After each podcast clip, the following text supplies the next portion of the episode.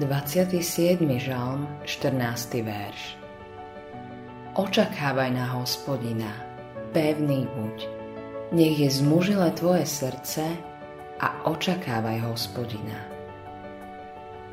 Dávid bol vo veľkej núdzi. Cítil sa zavrhnutý Bohom, cítil, že je to jediný možný následok jeho hriechu a neverí. Preto kričí – Čuj, hospodine, môj hlas, keď volám. Zmiluj sa nado mnou a vyslíš ma.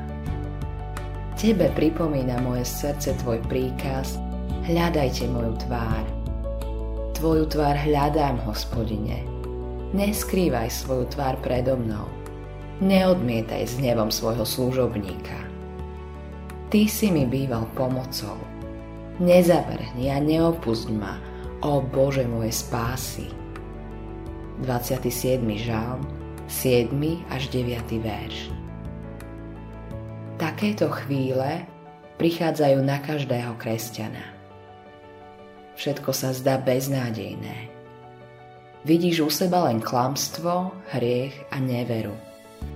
Cítiš sa duchovne mŕtvý, zavrhnutý Bohom a ponechaný beznádejným myšlienkám.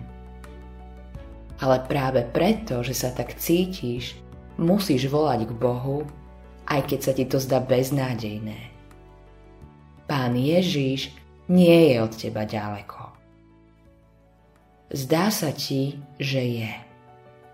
Ale on je bližšie, než si dokážeš chápať. Ale on je bližšie, než dokážeš chápať. On ti odpovedá, ako odpovedal Dávidovi. Očakávaj na hospodina Pevný buď, nech je zmúžile tvoje srdce.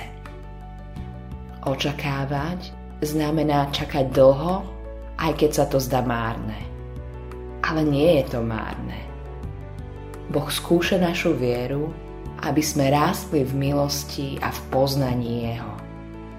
No keď nás skúša, nepociťujeme to ako skúšku, ale ako keby nás zavrhol a vzdal sa nás pre všetok náš hriech. Keby sme to tak necítili, nebola by to žiadna skutočná skúška viery. V takej situácii nás sám pán vyzýva k tomu, aby sme mu dôverovali a boli pevní. Rob to a budeš bližšie spojený s pánom Ježišom. A keď to budeš najmenej čakať, zjaví sa ti znova a naplní tvoje srdce radosťou a vďačnosťou. Autorom tohto zamyslenia je Eivin Andersen.